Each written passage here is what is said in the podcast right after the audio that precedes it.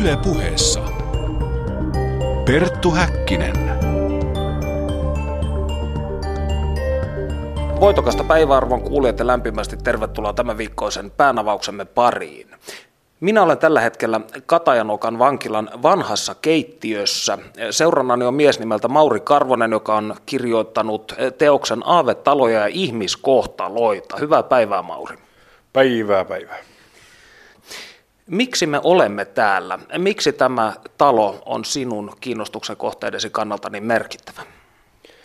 No kirjassa on 12 kohdet ja tämä on yksi, yksi muiden joukossa, mutta on varmasti suurelle yleisölle vähän tuntemattomampi paikka. Että moni, moni on sanonut, että on asunut ikänsä Helsingissä, mutta ei ole tiennyt, että aha, täälläkin voisi sellainen maine olla ja kuinka kiinnostava historia tällä paikalla on. Että siksi me täällä istuskellaan.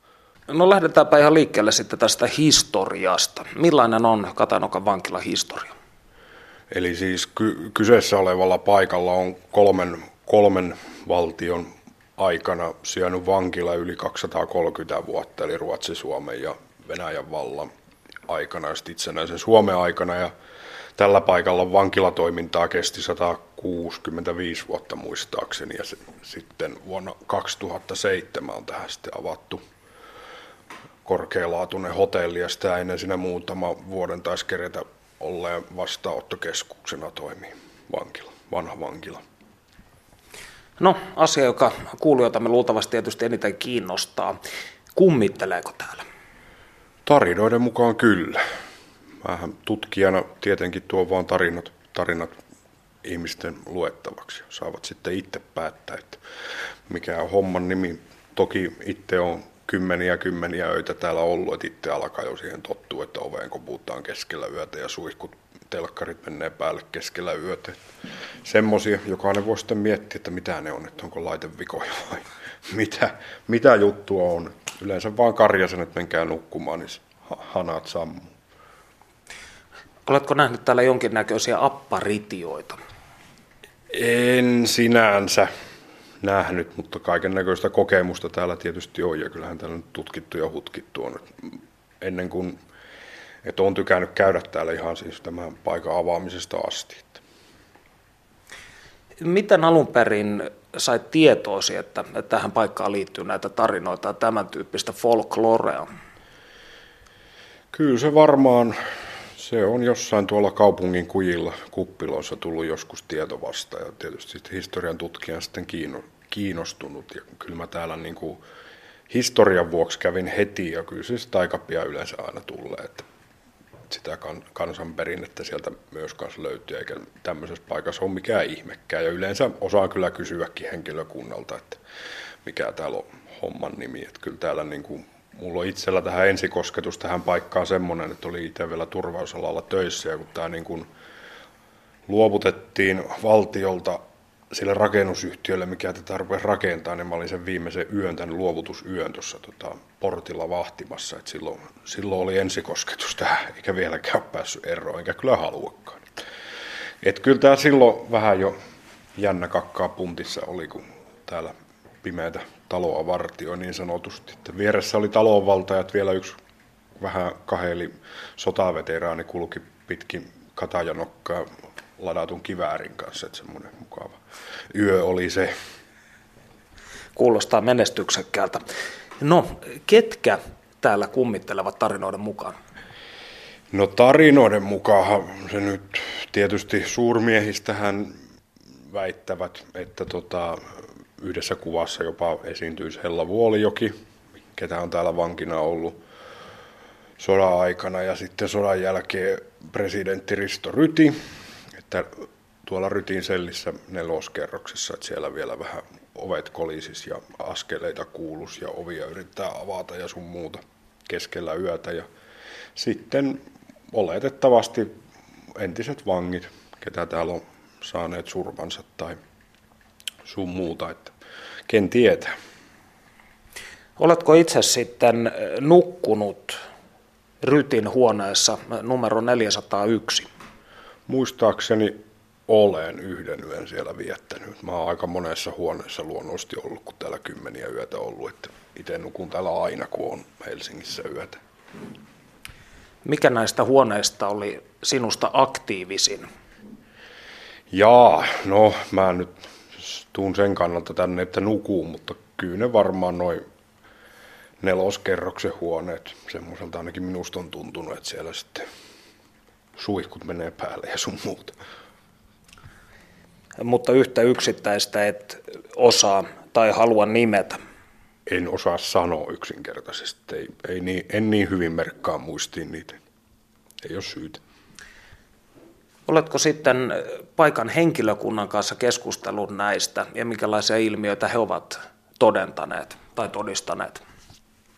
Tutkimusvaiheessa silloin haastatteli ja kyseli, niin silloin niin kuin osa henkilökunnasta kertoi niin kuin näitä, että mitä on kameroista näkynyt ja mitä on tota, täällä alakerrassa tapahtunut. Tämähän, tämä niin kuin ylipäätään täällä on ollut semmoinen fiilis täällä kellarikerroksessa, täällä ei, ei ole yksin ja kuuluu vähän meteliä ja askeleita ja sun muuta. Et sinnehän on tullut henkilökunnalta ja tietysti asiakkaiden kokemukset. Et en ole asiakkaita haastatellut, vaan henkilökunnan jäseniä ja sitten on kertonut näitä, näitä tapahtumia nimenomaan, että on tullut samana yönä eri huoneesta kertoon, että suihku on lähtenyt päälle tai hiusten kuivaaja tai joku on yrittänyt avata ovea tai siihen on koputettu yöllä. Ja sitten on ihan henkilökunnan jäsenet on kokenut samoja, että he on nukkunut tällä yöllä ja sitten tuntunut, että joku silittää päätä tai jotain muuta mukavaa. Niin, mehän olemme parhaillaan täällä kellarikerroksessa näiden punatiilisten muurien suojassa. Ja tuossa aivan vieressä on rundi, eli eristysselliosasto. Niin onko tämä juuri tämän talon yksi aktiivisimpia alueita? No se, se tietysti itse tutkin asioita vähän eri, eri kannalta, mutta voisin kuvitella, koska niin kuin itse yritän historian tutkimuksen keinoin niin tutkia kansanperinnettä. Kyllähän tuolla niin rundeissa eli eristysselleissä niin lukemattomia lukemattomia itsemurhia on tehty ja vedetty itseltään ranteet auki ja hirttäydytty ja sun muuta ja muutenkin kuoltu, että kyllä nyt siellä yleensä missä raatoja tulee, niin kyllä siellä aktiivisuuttakin löytyy minkälaiset rikolliset tuotiin rundiin? No sillä nyt ei ollut tietysti, äh, sillä teolla ei ollut niin sinänsä väliä, että rundin tarkoitus on yleisesti rauhoittaa vanki tai eristää se sen takia, että se on vaaraksi itselleen tai muille mutta kyllähän täällä sitten on niin kuin vaarallisia rikollisia, ketä ei ole yksinkertaisesti pystytty muuten eristämään muista vangeista, niin sitten on pidetty rundissa vähän aikaa. Että tarvii muistaa, että Katainokkahan on ollut lääninvankila, eli niin kuin tutkintavankila pääasiassa. Täällä on hyvin vähän ollut niin kuin niin kuin vankeusvankeja, että tämä on ollut tutkintavankeja tai sakkoja istumassa ollut, että siirtyvät sitten muihin vankiloihin rangaistuksia sovittamaan, mutta on täälläkin kuuluisia vankeja toki ollut. Esimerkiksi? No kuuluisia, jos rikoshistoriaa miettii, niin tietysti historiallisista nyt täällä nyt on ollut, no Hellavuolijoki, minkä mainitsin, sitten on ollut Kerttu Nuortevaa, on ollut Risto Rytino sitten jo asekätkentäjutusta, täällä on kenraali Airo istunut vähän aikaa. Sitten tietysti muuta rikoshistoriaa, niin täällä on, no Jammu Siltavuori on täällä hetken aikaa istunut, sitten on Volvo Markkanen, sitten tota, ketään tätä on myös pakoon päässyt kertaalleen, niin Jan Jalutsi, eli sen aikainen Jan Stefan Moilanen, mikä lähti 92 tältä pakoon, ja sitten tuo, tuo, tuo Ilpo Larha, mikä 94 lähti pakoon, varmaan vanhempi kansa ainakin muistaa Metsäpellon tien piirityksen, Lahden piirityksen, mikä sitten hänen kannaltaan päättyi itsemurhaan. Että semmoisia kavereita. Ja Volvo Markkanen hän on tietysti ohjelmamme kuulijoille vanha tuttu. Hän vieraili useampaakin otteeseen ennen valitettavaa poismenoa tässä ohjelmassa. No puhutaanpa hivenen sinusta. Sinä olet historioitsija mutta miten kiinnostuit alun perin kummitustarinoista ja niihin liittyvästä folkloresta? No, on historiasta ollut ihan nulikasta asti kiinnostunut ja oikein niin kuin kaikesta historiasta ja tällaisesta varmaan jo niin kuin ennen, ennen kuin on kunnolla oppinut edes lukemaan, että kaikki ritaarit ja linnat ja tämmöiset niin kuin vanhat asiat kiinnostanut ja sotahistoria ihan pienestä, johtuen varmaan suvun vaikutuksesta jonkin verran. Ja tota, kun oppinut lukemaan, niin on niin kuin ahminut näitä kaiken maailman kartanoiden historiaa ja kun itse sellaiselta seudulta kotoisin, että siellä sitä aateliskartanoa jo vähän joka pitäjässä ja useampaa, niin sitä kautta, ja kun kartanon historiaa tutkii, niin kyllä väkisinkin törmää niihin sitten siihen kansanperinteen osastoon ja sieltä se sitten on lähtenyt. Ikää tulee tänä vuonna 35, niin mä oon tuossa vitsailut, että melkein 30 vuotta löytyy tutkimuspuolta, mutta sitten tietysti ammatikseen vähän vähemmän aikaa. Että se kiinnostus lähtee ihan sieltä, ei nyt ihan äidinmaidosta, mutta melkein. Oletko koskaan analysoinut sitä, että minkä takia jos ajatellaan vaikka suomalaista hyvin laajaa poltergeist-folklorea, niin hyvin useinhan nämä ilmiöt liitetään juuri kartanoihin ja tällaisiin vauraamman väen tai aatelisten asumuksiin, vaikka tietysti Suomen historian kuuluisin poltergeist-tapaus Martinin piruthan tapahtui Ylöjärvellä ihan tällaisessa vaatimattomassa torpassa. Meinasinkin just sanoa, että kyllä nämä varmaan tunnetuimmat tapaukset on poltergeist niin kuin tapaukset just liittyy hyvinkin tämmöisiin normaaleihin, ne on niin poikkeuksellisia ilmiöitä Suomesta, niitähän on aika vähän, mutta siis sen takia varmaan ylipäätään aateliskartanoista noita kerrotaan ja linnoista ja tällaisista, koska ne on rakennettu niin vahvaksi. Mutta tota, sitten taas sitten taas tämmöiset savupirtit, missä varmasti on samalla lailla kummitellut, niin nehän on tomua, ettei ne ole jäänyt elämään ne jutut, mutta sitten taas kyllä niin kun joku on nähnyt vaivaa esimerkiksi Saarijärvin nimisestä pitäjästä, niin siellä on tehty niin kuin tämmöinen muistinkeräys juttu aikana ja sieltä yksi tutkijakollega kirjoitti kirjan Kylillä kummittelen, siellä on sitten ihan näistä savupirteistä asti niitä kummitustarinoita. Et mä epäilen vaan, että ne on jäänyt julkisuuteen elämään ne just näiden kartanoiden ja aatelissukujen historian tunnettavuuden takia. Jos ajatellaan ihan Helsinkiä, niin Helsingissähän on valtava määrä kartanoita, joissa väitetään kummittelevan. Herttoniemen kartanossa väitetään, että siellä on jopa kaksi kummitusta, Puotilan kartanossa väitetään kummittelevan, Stansvikin kartanossa väitetään kummittelevan. Niin mistä tämä johtuu? Tarkoitan kysymyksellä siis sitä, että onko tämä tapa liittää tällaisiin vanhoihin arvokkaisiin rakennuksiin henkimaailman ilmiöitä, niin kuuluuko se jollain tavalla tähän suomalaiseen tai eurooppalaiseen mielenmaisemaan? Varmaan se on sitäkin, mutta niin kuin tuossa edellisessä kysymyksessä vastasin, ne on vaan jäänyt elämään ne tarinat, että kyllähän ne kaikki kuitenkin lähtee ihmisten kokemuksista. Että ei, ei niin kuin, ne on, voi olla muutama jopa 300 vuottakin vanhoja tarinoita jostain 1700-luvulta, että kyllähän ne tarinat jostain lähtenyt. Ja useimmiten ne tarinat myös tuntee sen, että kene, kuka se on se henkilö, ja sitähän mä yritän omassa työssäni just selvittää historian tutkimuksen keinoin, että miksi näistä paikoista sitä niin kuin kerrotaan ja mitä siellä on tapahtunut ja ketä ihmisiä siellä on elänyt ja mitä heille on tapahtunut, että semmoisia tarinoita löytyy. Liittyykö näihin kummitustarinoihin ja niihin niveltyviin ihmiskohtaloihin aina jokin traaginen käänne? Ei, että on olemassa esimerkiksi kirjassani on Viitreski ja siellä lukee otsikossa, että hyvien henkien talo. Että kyllä, siis siellä on vaan ihmisiä, ketkä viihtyy niin hyvin kotonaan tai siellä vierailu niin usein tykkää paikasta, että ne on sen takia sinne jäänyt vielä. Ei ole vaan tajunnut, että henki lähti, mutta täällä ollaan vieläkin. No kirjassasi sinä totesit, että 95 prosenttia tapauksista voidaan pistää luonnollisten e, selitysmallien piiriin, mutta 5 prosenttia jää hivenen auki. Niin miten sinä määrittelet tämän? E, mitkä ovat sellaisia ilmiöitä näistä, joita sinun mielestäsi ei voida selittää luonnollisin malleen tai lain? No kyllä, siis niin kuin ainahan niin kuin tutkijat lähtee niin Suomessa kuin ulkomailla siitä, että ensin tutkitaan kaikki muut syyt pois, eli luonnolliset syyt. Että jos täältä kuuluu vaikka tommonen ääni, että olinko se minä vai oliko se joku muu.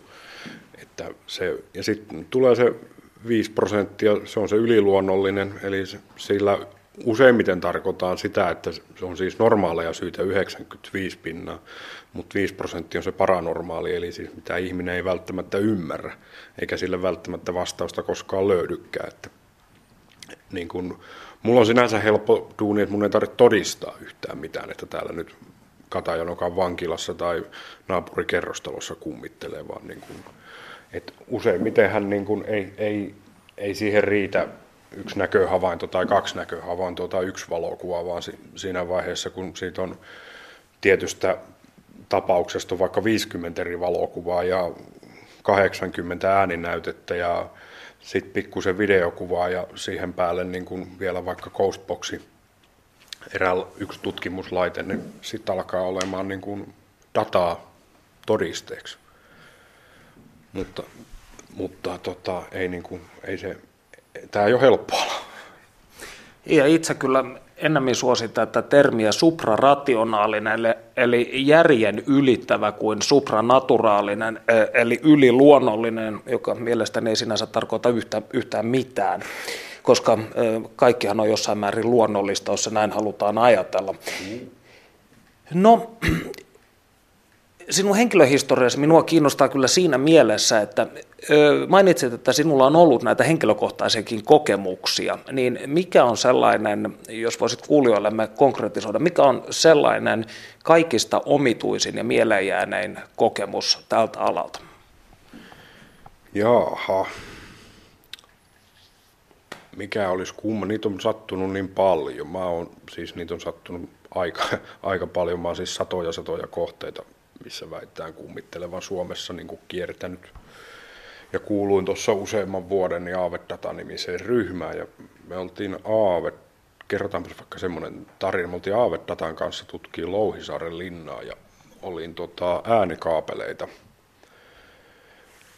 ei korjaa va- noita kameran kaapeleita viemässä vinttikerroksia. Tulin sieltä, sieltä alas hakkeen uutta kaapelikelaa ja satuin, oliko nyt kakkoskerros, siellä näkyy kirjasto. Ja, tota, niin tarinan mukaan niin kirjaston tuolissa istuu tämmöiseen vanhaan pukuun, sonnustautunut rouva lukemassa punaista kirjaa tai sitten tämmöiseen vanhaan uniformuun pukeutunut mies. Ja tota, tämä tulin sitten ja vilkaisin sinne kirjastoon päin, niin siellä sitten tämä daami istui punaisen kirjan kanssa tuolissa ja oli vähän aikaa, että hetkinen, että onkohan nyt ihan niin kuin koppa kunnossa ja vilkasi uudestaan sinne ja tämä istuu edelleen ja sitten se käännähti pää minun suuntaan ja pistin silmät vähäksi aikaa kiekatoa uudestaan se oli hävinnyt. Ja oli vaan sillä, että jahas. Että ei siinä sitten ryhmälle ilmoitin, että mitä tapahtuu, niin sanoin, että nyt on hyvä sitten lähteä tutkimaan. Sellainen tarina se, yksi monesti. Mitä sinä tulkitsit sitten tämän rouvan katseessa? Millainen hänen ilmeensä oli? Kyllä se niin kuin minua katsoi lempeästi. Ei mulla niin kuin pahoja kokemuksia ole niin kuin montaa, mutta kyllä se joskus semmoinen tilanne on ollut, että lähteä on pitänyt. Voitko kertoa tästä enemmän? Joo, no tämäkin oikeastaan Aavedatan kanssa oltiin 2014 tuolla Brinkhallin kartanossa tutki. Siellä on semmoinen brittiläinen brittiläinen ää, tutkijaporukka meidän mukana kuin Ship Coast Research ja oltiin sitten tämän ryhmän miespuolisen jäsenen kanssa oltiin siellä puutarhurin mökissä ja siellä tuli, oltiin Ghostboxin kanssa sieltä ja en, ensin tuli Terille semmoinen vähän painostava olo ja mulle tuli yksinkertaisesti semmoinen olo, että joku niinku kuristaa, että nyt, nyt on niinku yksinkertaisesti lähdettävä pois. Et vaan tuli niin paha olla, että oli pakko mennä pois. Ei vaan, ei pystynyt olemaan. Siis oliko se fyysinen tuntemus vai psyykkinen vai jotain siltä väliltä? Sekä että voisin sanoa. Että harvoin tulee, mutta silloin tuli. Mikä tämän Brinkhallin kartanon puutarhurin mökin tarina on? Siellä on nyt, en tiedä onko kyseessä nyt sitten sama mökki vai siinä paikalla ollut mökki, mutta siellä tarinan mukaan niin Sinne on tuo puutarhuri tehnyt itsarin siellä vintillä, hirttänyt itsensä ja sitten tämä kirkkoherran rouva muistaakseni sanoi, että ei tule lupaa. Että se on tehnyt itsemurhan, niin ei saa haudata kirkon maalle ja se on sitten vissiin siitä tämä puutarhuri suivaantunut ja vielä kulkisi siellä mökissä aiheuttamassa yleistä pahennusta. Kun mainitsit aiemmin siitä, että täällä Katajanokan vankilassa, jonka kellarikerroksessa me tällä hetkellä olemme vanhan rundin vieressä, niin täällä työntekijät ovat nähneet kameroista erilaisia asioita, niin mitä he ovat nähneet? No tuossa on kaksi tapausta on tuosta ihan, ihan läheltä, että tuolla on tota, yhtenä yönä ää, Respan työntekijä näki, että tonne meni tonne tota, kuntosalille olisi mennyt mies, kävellyt sinne ja se nyt oli varmuudella lukossa se ja sitten oli mennyt kattoon, ei siellä ollut ketään keskellä yötä. Ja sitten toisessa tapauksessa niin tuossa hissiaulassa niin oli tämmöinen mustiin pukeutunut mies, mikä makasi tuossa hissiaulassa. Ja tota, sitten tietysti kun ei, ei tänne ole niin sinänsä yöllä pääsyä, niin oli sitten mennyt katsomaan ja eihän siellä ketään sitten ollut. ollut. Ja tämmöisiä tapauksia. Ja nämä ovat verrattain tuoreita tapauksia, koska nämä ovat tapahtuneet viimeisen kymmenen vuoden sisällä. Joo, kyllä. Mainitsit kirjassasi myös siitä, että ihmisillä on ollut havaintoja niin sanotuista orbeista, eli leijuvista valopalloista täällä talossa. Joo, kyllä. Eli ihan paljalla silmällä nähtynä. Tarinan mukaan monta kertaa valokuvissa ne, niin kuin, tai videokuvassa niitä lentelee paljonkin, koska ihmiset sekoittaa ne.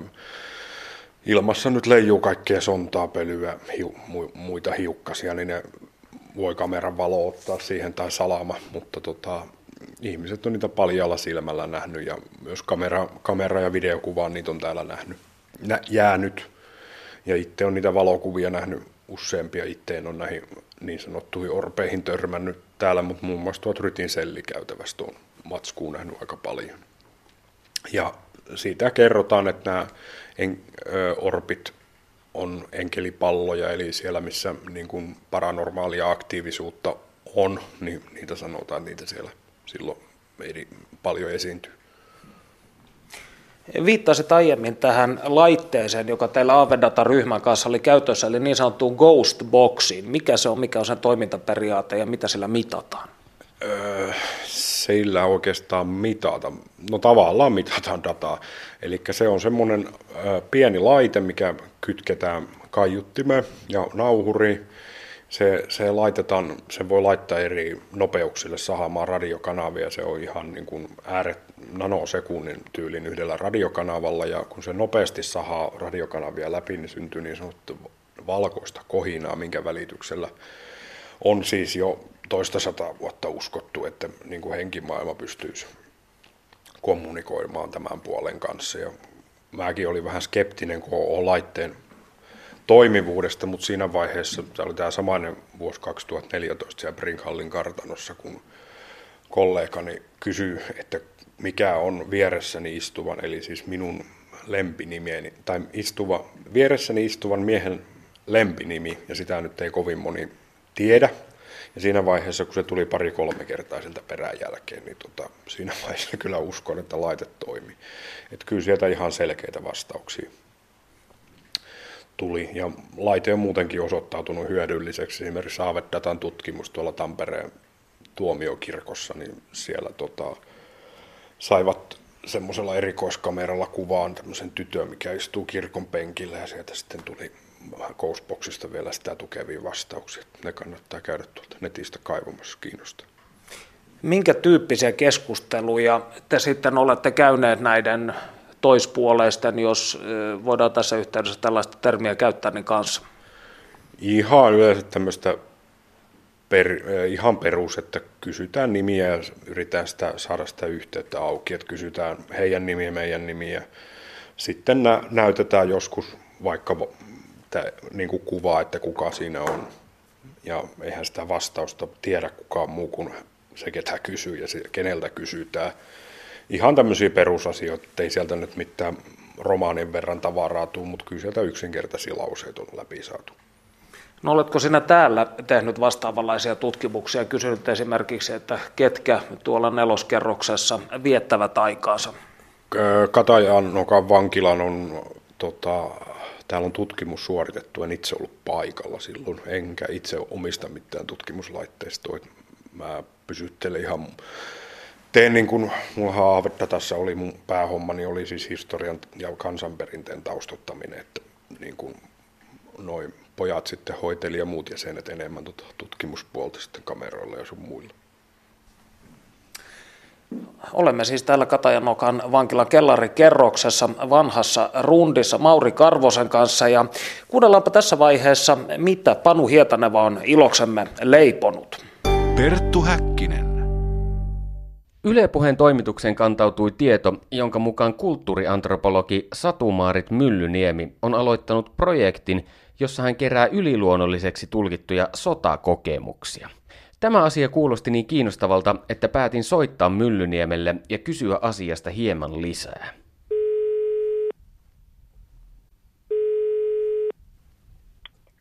Satu-Marit Myllyniemi. Oikein hyvää päivää. Täällä soittelee Panu Hietaneva Yle puheelta. No hyvää päivää. Onko nyt hyvä hetki jutella hieman tutkimusprojektistasi? Kylläpä. Hyvin ehdin puhumaan. Kysele vaan. Kerrotko vielä pähkinänkuoressa sen, mitä sinä tarkalleen ottaen tutkit? Kirjoitan Oulun yliopistoon väitöskirjaa suomalaisista talvijatko- ja Lapon, Lapin sodan uskomustarinoista ja yliluonnollisiksi tulkituista sotakokemuksista. Ja mä kerään tässä itse koettuja, sota-aikana kuultuja ja perimätietona siirtyneitä muistoja. Ja Käsillä alkaa myös olla viimeiset ajat haastatella sotaveteraaneja, Lottia ja Karjalan evakoja, evakkoja sekä kotirintamalla sodan aikana eläneitä ihmisiä. Ja tarkoitus on tosiaan kerätä koko Suomen laajuinen aineisto. Ja haluan tutkia tässä, että kuinka nämä sodan uskomustarinat elää tänä päivänä ja kuinka tarinat ja kokemukset on siirtynyt seuraaville sukupolville ja miten tässä sodan uskomustarina perinteessä näkyy vielä vanhempi perinne ja kysellään, että kuka tarinoita kertoi, milloin, missä, kenelle, miksi ja kuinka eri puolilta Suomea rintamille tulleiden sotilaiden tarinat poikkesi toisistaan. Missä vaiheessa tarinoita kerrottiin, vaikka asemasodan vaiheessa tai hyökkäysvaiheessa, ja syntyykö sodassa jopa omia tarinatyyppejä. Ja mä oon nyt siinä vaiheessa tässä tutkimuksessa, että olen aloittamassa aineiston keruuta ja kerään väitöskirjaan kaiken löydettävissä olevan tiedon. Ja kun kyselit, että kauan tämä työ oikein vie, niin se vie nelisen vuotta. Ja lisäksi tarkoitus olisi kirjoittaa tästä semmoinen kiinnostava yleistajuinen tietokirja. Suurena tukena tässä on se, että suomalaisen kirjallisuuden seura järjestää tutkimusaiheesta kilpakeruun 4. kesäkuuta kuuta alkaen ja tuo päivän puolustusvoimain lippujuhlapäivä. Tutkijalla on tietenkin aina olemassa jonkinlainen hypoteesi siitä, mitä tulemaan pitää. Millainen on sinun hypoteesisi tämän projektin suhteen? Mitä on luvassa? Tämä aihe on hyvin herkkä ja yliluonnollisiksi tulkitut kokemukset yhdistettyinä sotahistoriaan, niin ne on ollut hieman sellainen tapuaihe aiemmin, mutta nyt tuntuu, että ilmassa olisi uudenlaista avautumista myös tämän tyyppisille tutkimuskysymyksille. Ja on todella innostavaa selvittää vaikka sitä, että liittyykö johonkin tiettyyn taisteluun erityisen paljon yliluonnollisiksi tulkittuja kokemuksia. Jos uskomusperinne on toisille ihmisille viihdettä ja toisille se edustaa ihan elämän peruskysymysten äärellä oloa. Ja onhan näiden uskomustarinoiden juuret todellisuudessa ja ne ottaa kantaa sosiaalisiin ristiriitoihin ja moraalinormistoihin ja voi toimia myös propagandan välineinä tämmöinen moniulotteinen ilmiö on kyseessä. Millaisia nämä tarinat sitten ovat käytännössä? Kerrotko jonkin esimerkin? Erityisen paljon, mihin olen törmännyt tähän mennessä, niin vahvana on ennen maailma. Erilaiset näyt ja ennen unet. Ne on olleet tosi vahvoja sota-aikoina. Ja nämä kokemukset on antanut lohtua ja turvaa ja ne on varoittaneet ja näitä enteitä on luettu etukäteen ja jälkikäteen. Vuosien varrella on kuullut vaikka sellaisia tarinoita, Kainuussa tarinoita keräillessäni, että muutamaa päivää ennen talvisodan syttymistä Suomussalmen Piispajärven koulun asuntolan ikkunasta näkyi itäisellä taivaalla iso kirkas risti. Ja siitä merkistä vanhat tiesi, että sota syttyy. Ja samassa pitäjässä Kinnusen taavetti kuuli ison torven töräyksen Karjalasta ja tiesi sen sotatorven ääneksi Ja myös lumi on värjäytynyt sodan edellä kulma verenpunaiseksi. Ja kuoleman linnut ovat tulleet pihapiiriin ja istuneet vaikka heinäpellolla pään päälle ilmoittamaan kentällä menehtyneestä omaisesta. Ja näissä kokemuksissa yhdistyy hyvin sulavasti kristillinen perinne ja kansanusko. Yhden tunnetun legendan mukaan jatkosodan lopulla suomalaiset sotilaat näki Karjalan kannaksella enkelin, joka käänsi heille selkänsä. Ja silloin he tiesivät, että sota on hävitty. Suomalaista kansanperinnettä on aiemminkin tutkittu, muun muassa kummitustarinoita ja loitsuja on päätynyt kansien väliin ja tutkimusten kohteeksi, mutta onko tämä ensimmäinen kerta, kun tarkastelussa ovat yliluonnolliset sotatarinat? Tosiaankin tämä tutkimus avaa sotakokemuksiin näkökulman, jota ei ole itsenäisenä tutkimuskysymyksenä aiemmin selvitetty. Maailma ei ole niin yksilitteinen paikka. Elämässä on arvaamattomuuksia ja mä toivonkin, että tämän tutkimuksen kautta syntyy uusia oivalluksia, sellaisia, että näin ovat kokeneet isät ja äiditkin aikoinaan. En olekaan hullu. Nämä kokemukset on ylisukupolvisia.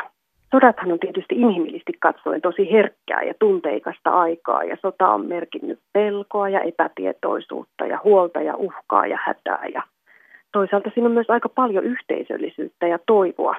Sota-aikana nämä selittämättömät kokemukset, ne on ollut yleisiä ja moni ihminen on kokenut oudon kokemuksen tai kuullut uskomustarinan sotarintamalla, kotirintamalla tai evakkotiellä. Kuinka sinä alun perin keksit tämän aiheen? Miksi aloit tutkia yliluonnollisiksi koettuja sotatarinoita? No mä keksin tämän aiheen muutama vuosi sitten. Se nousi kenttätöitä tehdessäni Kainuussa aivan kansan syvistä riveistä. Ja ensimmäisen tarinan kuulin Hyrynsalmella vuonna 2011, kun vanha mies alkoi muistella häntä vuosikymmeniä vaivannutta jatkosodan tapahtumaa, jota hän ei kyennyt järjellä selittämään – Yhteen viholliseen eivät nimittäin luodit pystyneet. Suomalaiset ampuivat lähietäisyydeltä konepistoolilla ja pikakiväärillä, mutta venäläinen sotilas vain käveli, kuin se ei olisi tiennyt tästä räiskinnästä mitään. Jossakin vaiheessa luutnantti sitten keskeytti ampumisen ja sanoi, että tuli seis. Nyt taidetaan olla korkeampien voimien kanssa tekemisissä. Ja sitten aloin kuulla muitakin kokemuksia. Eräs kajanilainen mies muisteli pari vuotta sitten, kuinka unenhaltija pelasti hänen henkensä Tali Ihantalan taistelussa. Ja näitä tarinoita alkoi tulvia niin voimalla, että tajusin, että mistä aiheesta minun pitää väitöskirjani kirjoittaa. Toki ihmisillä on ollut aina kaikissa kulttuureissa tavallisesta poikkeavia ja erikoisia kokemuksia, joita on pidetty yliluonnollisina ja paranormaaleina tai uskonnollisina. Nämä kokemukset on siis yleisiä ja teemasta on alettu kiinnostua myös tutkimuksellisesti. Kiitos haastattelusta Satumaarit Myllyniemi. Hyvät kuulijat, nyt seuraa haaste. Jos teillä on sodan aikaisia yliluonnollisia tarinoita, niin kertokaa niistä Myllyniemelle. Hänet tavoittaa sähköpostilla osoitteesta satumaarit.myllyniemi at gmail.com tai puhelimitse numerosta 040 511 7097. Perttu Häkkinen. Ja kiitos Panu Hietanavalle. Me jatkamme äh, Mauri Karvosen kanssa täällä Katajanokan vankilan kellarissa. Mauri, mitkä ovat sinun mielestäsi Suomen legendaarisimmat aavetalot? Ihan vaikka Viitreski kirkkonummelta tai, tai, tai Vanajanlinna tuosta Hämeenlinnasta. Kaikki oikeastaan. Ei siis ei voi niin kuin eritellä, että yksi on hyvä tai toinen on parempi. Että ne on niin kuin kaikki. No oletko törmännyt sellaisiin tarinoihin, että joissain paikoissa esiintyisi niin paljon tätä niin sanottua yliluonnollista aktiivisuutta, että ihmiset siis asukkaat eivät ole kestäneet, vaan ovat muuttaneet pois. Onko paikkoja, joita pelätään? Tuolla, tuolla, siihen, no se ei ole majoituskäytössä vieläkään, mutta tota, tuo, tuo Louhisaaren kartano linna, että sinnehän on useampikin tarina, että siellä on sen verran mekkalaulu, että sieltä on vieraat lähtenyt pois, että ei ole pystyneet olemaan, että siellä on ollut vähän möröt eri mieltä, että ollaanko täällä Ja, ja kyllä niitä kartanoita ympäri Suomea on, että on kuullut, että lähdetty on. Mutta ulkomailta sitten tulee useampikin niin kuin esimerkki mieleen. Esimerkiksi Briteissä on kuullut, missä en ole vielä kunnia olla käydä, mutta Porleen pappila. Että siellä, sieltä on kyllä asukkaat lähtenyt aika hätäiseenkin. Borleon pappila on varmastikin kenties maailman, ainakin länsimaiden ehdottomasti tunnetuin kummitustalo. Joo, kyllä, ehdottomasti. Että se, sen sieltä pongasin Noidan käsikirjasta muinoin silloin tarvi hauska tarina kertoa, että en ikinä pystynyt nukkumaan sille, että se noidan käsikirjan kansi. Se muistaakseni loisti vähän pimeässä ja siinä on semmoinen pääkallo, millä on vampyyrihampat piti aina joku akuankka laittaa siihen päälle, että pystyi nukkumaan. Mutta tota, silti sitä piti kahlata läpi.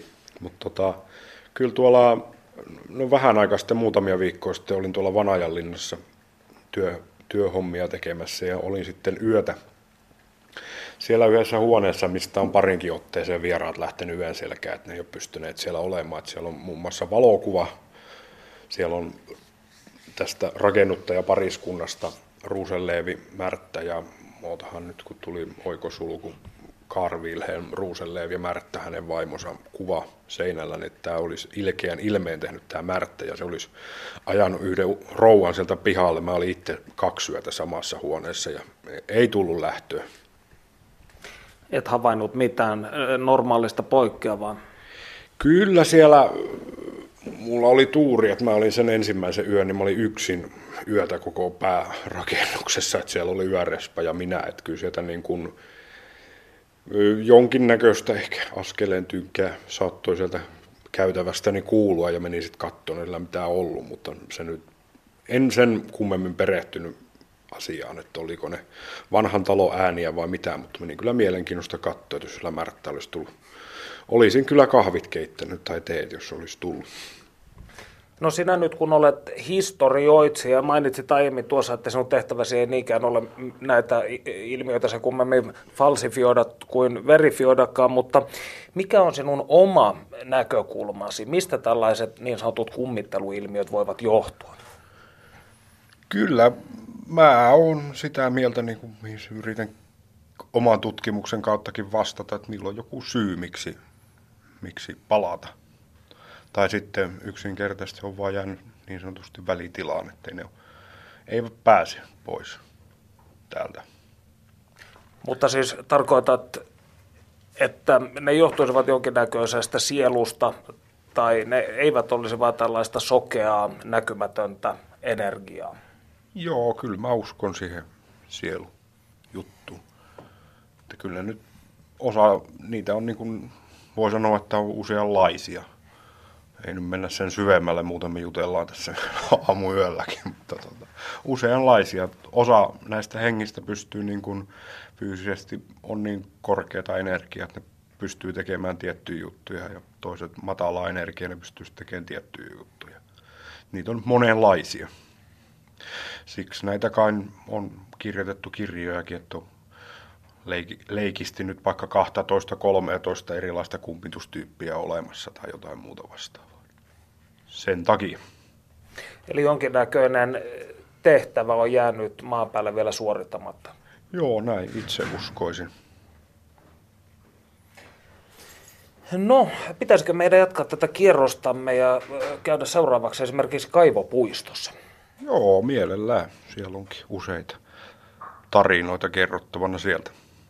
Hyvä. Lähdetään matkaan. Perttu Häkkinen. Turun yliopiston folkloristiikan tohtori Kirsi Hänninen on tutkinut kansanuskoa ja yliluonnollisia kertomuksia. Mutta miksi ihmiset ovat ylipäänsä alkaneet kertoa kummitustarinoita toisilleen? Ovatko ne olleet kertoilleen pelkkää ajan vietettä vai onko tarinoilla ollut joku muukin funktio? Näihin kysymyksiin perehdymme tuota pikaa. Kirsi Hänninen, näkemyksesi mukaan kummitustarinat voidaan jakaa neljään eri ryhmään.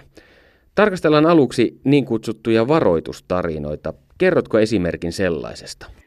Tämä esimerkki menee vähän menneempiin aikoihin, mutta äh, jos on tiedetty, että joku talo on ollut ränsistynyt tai äh, joku luonnonkohde, semmoinen, mistä voi vaikka tipahtaa kalliolta, Ja lapsiahan tämmöiset hauskat, vaaralliset paikat kiinnostaa, niin on oltu sanoa, että siellä kummittelee tai siellä on mörkö tai noita akka, joka, joka vie ja pelottelee. Ja tämmöisellä niin kuin varo, varoittavalla tai näillä kummitustarinoilla on silloin pyritty varoittamaan lapsia, että sinne ei saa mennä. Ja varmaan monelle on tuttu tämä, että on puhuttu siitä, että veden äärelle ei saa, ei saa mennä, koska näkki voi sieltä viedä. Ja tutkimusaineistossa oli myös sitten henkilökohtaisia varoitustarinoita, jotka ovat vähän erilaisia. Eli ihmisille oli saattanut ilmestyä läheinen vainaja kummittelemaan ja varoittamaan jostain tulevaisuudessa tapahtuvasta asiasta tai ohjaamaan oikean valinnan tekemiseen. Eli tämmöisiä esimerkkejä. Seuraava kategoria on niin kutsutut selitystarinat. Millaisia nämä ovat? Se tarkoittaa sitä, että kummittelu selittyy sillä, että jokin siinä vainajan eläessä on jäänyt kesken tai hän on tehnyt jotain väärin, jolloin se kummittelu on reaktio siihen, selittävä reaktio siihen keskenjääneeseen asiaan tai väärin tehtyyn asiaan. Esimerkiksi suomalaisessa uskomusperinteessä on ollut yleinen uh, ihtiriekko, liekkiö, eli lapsivainaja, avioton lapsi, joka on kuollut tai tapettu ja sitten haudattu ja jos talon tulee vieras ja kuulee lapsen itkua, vaikka siinä talossa ei lasta oliskaan, ja yöllä saattaa tämä lapsi tulla kummittelemaankin.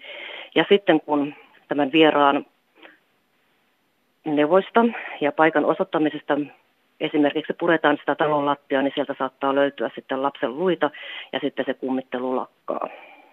Eli se on sitten selittynyt sillä se kummittelu, että siellä oli se lapsivaino ja ihtiriekko oikeutta hakemassa. Entäpä sitten tarinat, joiden tarkoitus on vahvistaa uskoa? Millaisia ne ovat? Kerrotko sellaisesta lyhyen esimerkin? No tuo äskeinen ihtirekko-esimerkki toimii myös esimerkkinä tähän. Ja näillä kummitustarinoillahan voi olla montakin näitä funktioita, eli ne voi kuulua moneenkin kategoriaan samaan aikaan. Eli näitä tarinoita ja kertomuksia kertomalla, niin on ylläpidetty sitä uskoa, että aiottoman lapsen saaminen on moraalisesti arveluttavaa, huono asia, äidin vika, varsinkin jos se vielä sitten surmaa sen lapsen, niin se lapsi jää sinne kummittelemaan. Eli siinä on pidetty sitä sosiaalista stigmaa yllä.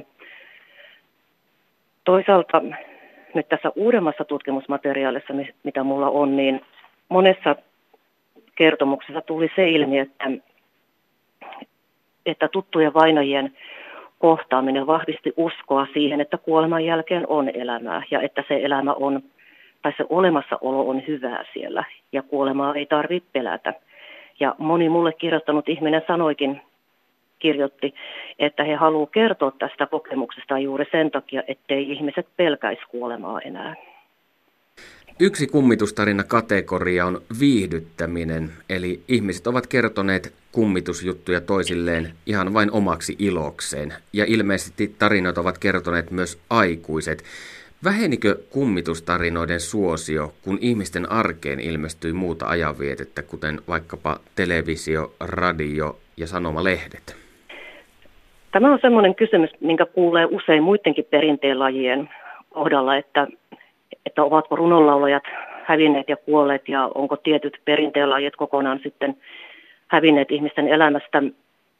Ja voi toki ollakin, että jotkut tietynlaiset ilmaisumuodot häviääkin, mutta sanoisin, että kummitustarinoiden kohdalla niin ei se suosio ole vähentynyt, mutta se perinteen välittyminen on muuttanut muotoaan.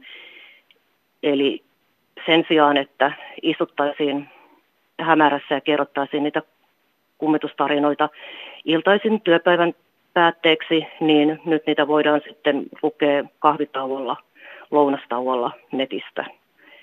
Onhan ihmiset kertoneet näitä kummitusjuttuja myös pilanpäiten, siis testatakseen kuulijoiden hyvää uskoisuutta ja parodioidakseen tunnetumpia tarinoita ja laskeakseen leikkiä ja ihan siis pilaillakseen. Että vaikka nyt kummitustarinat on pelottavia, niillä on pyritty varoittamaan ja on pyritty luomaan ja vahvistamaan uskoa, niin onhan niillä myös sitten pyritty huijaamaan ja saamaan ihmisiä naurualaiseksikin. Olen joskus kuullut sanottavan, että ihmisen usko tonttuihin hiipui sen jälkeen, kun pirttiin saapui sähkövalo. Eli pimeä ei enää ruokkinut mielikuvitusta kuten aiemmin. Kävikö kummitustarinoille samoin? Hiipuuko niiden suosio samalla kun usko yliluonnolliseen hiipui? Ensinnäkin mä kyseenalaistaisin tuon yliluonnolliseen uskomisen hiipumisen. Se on muuttanut muotoaan, eli siinä missä maaseutumaisessa suomalaisessa yhteisössä oli yhdenlaisia olentoja, tonttuja, haltioita, maahisia, piru, niin tänä päivänä on sitten erilaisia olentoja. Mun tutkimusmateriaalin perusteella enkelit, tutut vainajat, kummitukset, tunnistamattomat olennot on ilmestynyt näihin ihmisten kokemuksiin. Ja yhähän näitä kokemuksia on, mistä kerrotaan.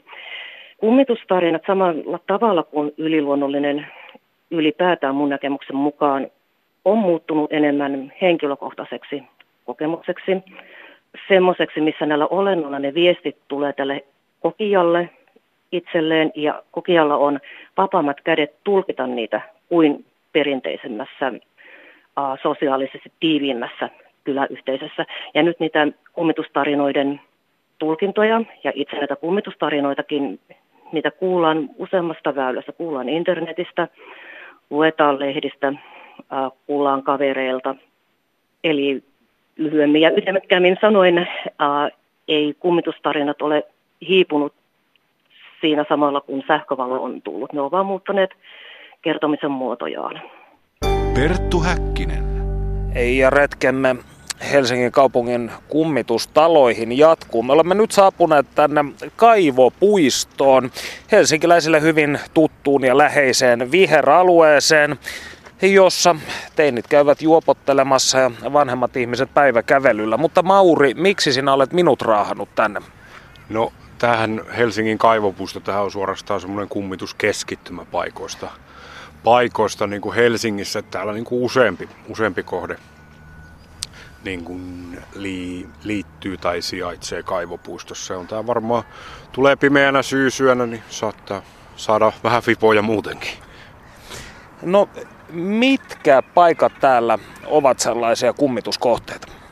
Jotenkin tuli tässä kaivohuonehan tuossa meidän vieressä sijaitsee jotenkin tuolta muistin syöverestä kaivannet jopa siellä. Taisi joku legenda olla, sitä en muista ulkoa, mutta täällähän Olisikohan tämmöinen Villa Klein ollut muinoin, ja se taitaa liittyä tähän kaivopuiston vaaleaan leidin. En muista, näitä on niin paljon Suomessa näitä kai- vaaleita leidejä ja rouvia ja neitoja ja sun muuta, mutta se taitaa olla Britannia vai Alankomaiden suurlähetystö nykyään. Et se on yksi paikka ja sitten täällä sijaitsee, sijaitsee paikka, senkin pystyy paikallistaan katsoa vaikka Googlesta, netistä, niin missä nämä kolme ristiä on. Eli tuolla jäi tavara, tavarajunaan alle, kun tuossa meni sataman rataan, niin jäi kaksi pientä lasta.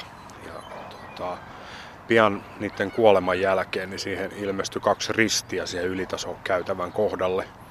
Sitten niitä raiteita ei siis enää ole olemassa. Ja sitten kun tämä äiti kuoli, niin tuli se kolmas risti siihen ja ne oli vielä pitkään. Muun muassa Mannerheim on nähnyt päiväkävelyllään nämä ja hänen kerrotaan tokasseen vaan, että Jumala varjelkoon niitä poikia. Voisiko tästä valkoisesta rouvasta näin niin kuin yleisenä arkkityyppisenä kummituksena sanoa, että se on Suomessa yleinen? Kyllä joo, että kyllä sisaruksia riittää lähes joka kartanossa, että on vähän eri, eri, eri tota, nimillä ja se monta kertaa on, että yhdestä kohteesta niin saatetaan sanoa, että on monta eri tarinaa, mutta sitten kun niitä vähän tutkii tarkemmin, niin se vaan paljastuu yhdeksi historialliseksi henkilöksi, että kenestä vaan on eri tarinoita muotoutunut. Oletko ikinä koettanut laskea sitä suhdetta, mikä mies- ja naispuolisilla kummituksilla on? Kyllä se varmaan, mä luulen, että tuo kummittelu on Suomessa ainoa sairaanhoitajien lisäksi tämmöinen naisvaltainen ala.